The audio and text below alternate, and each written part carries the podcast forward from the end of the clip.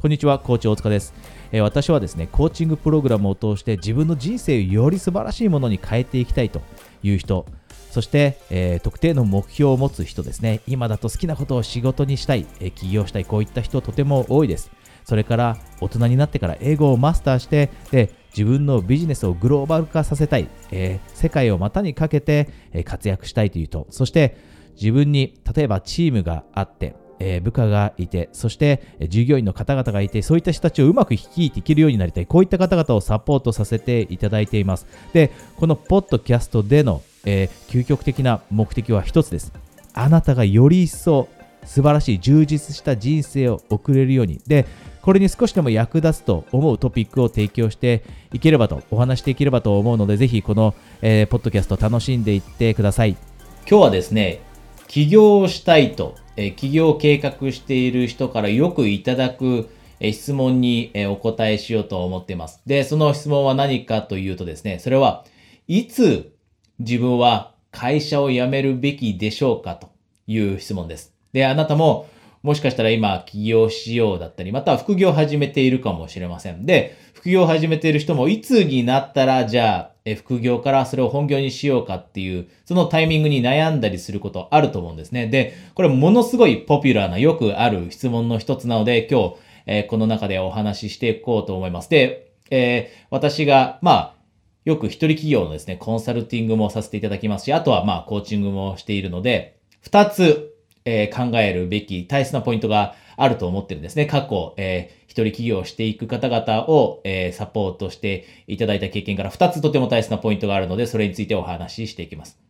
で、このお話に入っていく前に一つだけ、えー、さらっと、え、お知らせがあるんですが、もしあなたが今、これから、え、ビジネスを始めようと、一人で起業しようだったり、副業として始めようと思っていて、一人ではちょっと不安だったり、または一緒に、例えば、え、ストラテジー、戦略を練っていきたいと、ステップを明確にしていきたい。こんな風に思っていてサポートが欲しいなと感じていたらですね、私の時間のある時にこのストラテジーセッションという、えーセッションをですね、無料で今、プレゼントしています。で、この無料のプレゼントでですね、このビデオの下にあるリンクで、えー、クリックしていただいてですね、私を LINE で友達登録していただくと、えー、次の週の私の空き時間ですね、ストラテジーセッションが受けられる時間のお知らせをお届けできるようになるので、そちらに登録しておいてください。ではですね、今日のそのトピック入っていきます。えー、どのタイミングで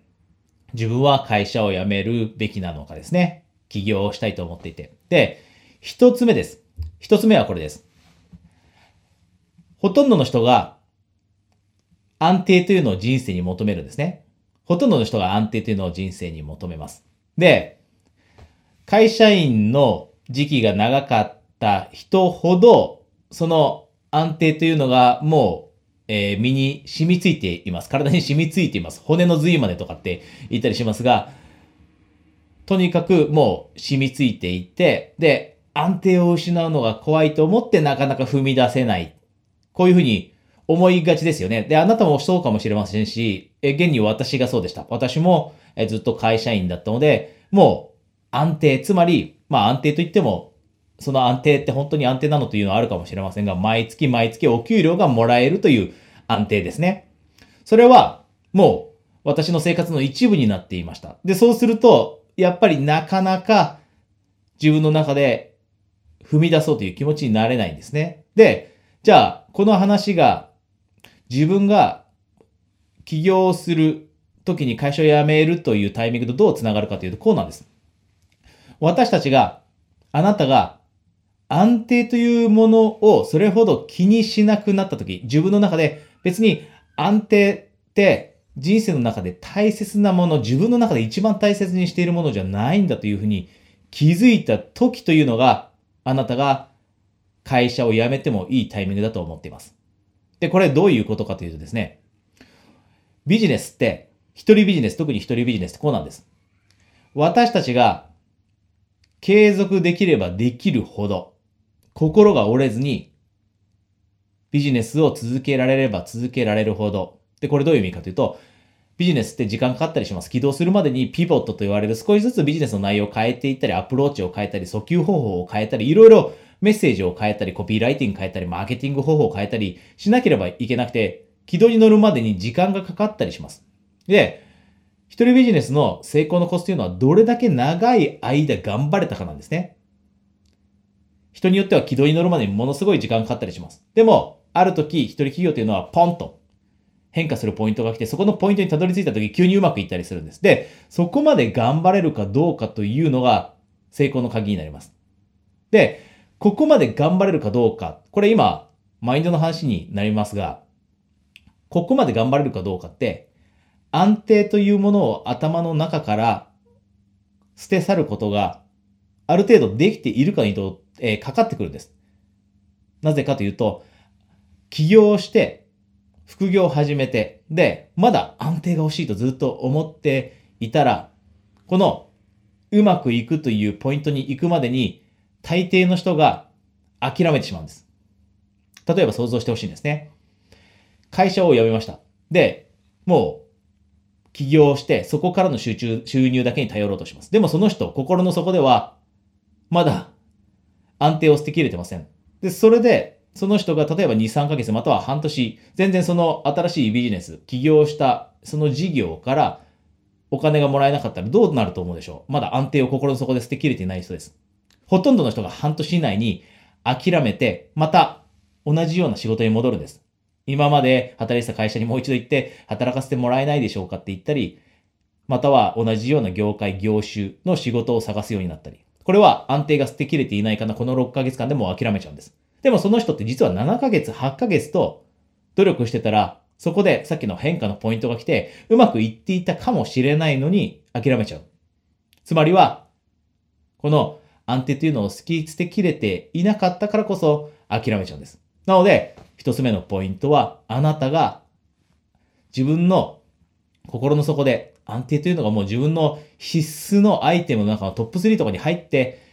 いるという状況を克服して、安定って実は別に自分の人生の中でそんなに大切なものじゃない。安定のせいで自分の人生って退屈になったりする。こんな風にマインドシフトできているかどうか。で、それができたのであれば会社を辞めてもいいタイミングだと思います。なぜならば心が折れずにずっと前に進んでいけるから。で、これって一つ目のお話はちょっとマインドの話でしてね、マインド。ちょっと精神論みたいに感じるかもしれません。でも、このマインドが一人ビジネスの成功の8割を占めるというのをぜひ覚えておきましょう。マインドの、えー、大切さって、一人企業の成功の8割かかってると。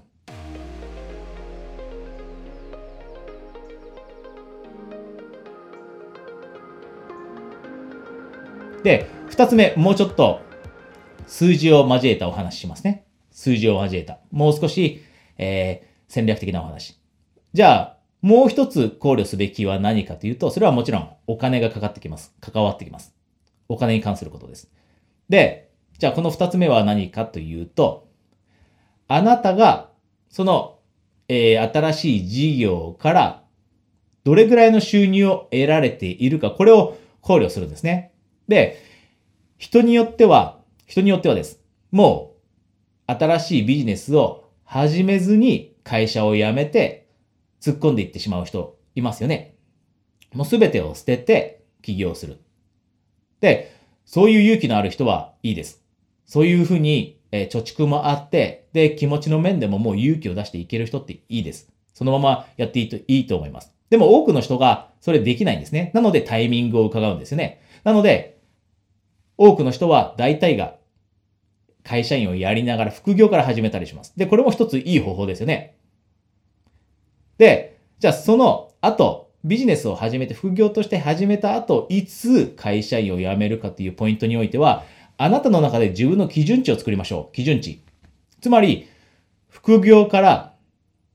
いくら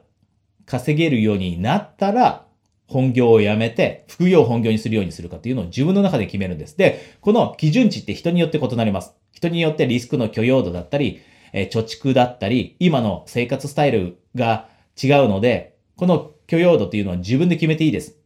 で、まあ、パーセンテージだったり、何割かっていうことで考えてほしいんですが、今の例えば収入、今の収入の何パーセントぐらいが副業から稼げるようになってきたら、この今副業でやってることを本業にしようと。もう仕事を辞めて副業を本業にしようと。そのパーセンテージを決める。で、生活スタイルによって異なるだったり、責任によって異なるって言いました。例えば、家族が3人扶養の家族が3人いるのか、奥さんがいて子供が2人いる人とシングルの人では、その許容度って違いますよね。お金が、ランニングでかかるお金とかって違ったりします。ローン組んでいる借金があるだったり、人によっていろいろ違うと思うんですね。で、リスクの許容度も同じです。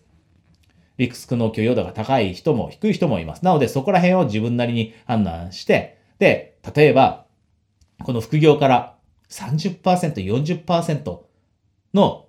お金、自分が会社員でやっているお給料の20%、30%、40%が稼げるようになったらやめようだったり、このように許容度を設けるんです。で、この許容度、どう考えるかというと、あなたがこの金額を今のこの副業という形で仕事以外のちょっとした隙間時間の中でこの金額が稼げる20%、30%、40%稼げるんであれば、もう本業を辞めて仕事を辞めてこっちの事業に、自分の事業に全力を注ぎ込んだら、もうそのうち2、3年以内には間違いなく今のやっている会社員としての仕事の収入ぐらい稼げるようになるのかなという感覚が得られているかどうか、ここが大切だと思うんですね。で、その感覚が得られるパーセンテージというのが人によって20%なのか、もしかしたら10%の人もいるかもしれません。こんな少しの隙間時間でやって、今の会社員の仕事の10%稼げるんであれば、会社員を辞めて100%のね、意識、エネルギー、時間をつぎ込んだら10%が100%になる。自信があると。こう感じるんであれば10%でもいいかもしれません。この許容度を自分の中に、え持って、え決めていくとスムーズに移行できるようになって、あ、いつ仕事を辞めてもいいんだということが自分なりに納得して、その期限を決められたり、そのタイミングを決められたりするようになると思います。今日、え2つ大切なことをお話しました。え私の、まあ、コーチングだったりコンサルティングですね。一人企業のコンサルティングの経験から、えものすごいこの2つのことを考えるのは大切だと思います。で、こういったことを考えないと、やっぱりいつにしたらいいかなって分からなくてずっと引きずってしまったりするので、ぜひですね、えこの2つお話したこと、あなたの、えこのタイミングを決めるというところで使われてください。今日のトピック楽しんでいただけましたでしょうか？もし少しでもですね、役立ったなと感じたらですね、あなたの周りにはもしかしたら同じようなトピック、同じような話を必要としている人がいるかもしれません。そういった方々にシェアしてあげてください。で、ここで一つだけお知らせがあります。えー、私は、えー、このポッドキャストの、えー、冒頭でもお話しした通り、えコーチングプログラムを約10年ぐらいやっているんですね。で、もしあなたも一人では例えば人生を変えるのが難しい、より一層素晴らしい人生にするのは一人だと難しいと感じていたり、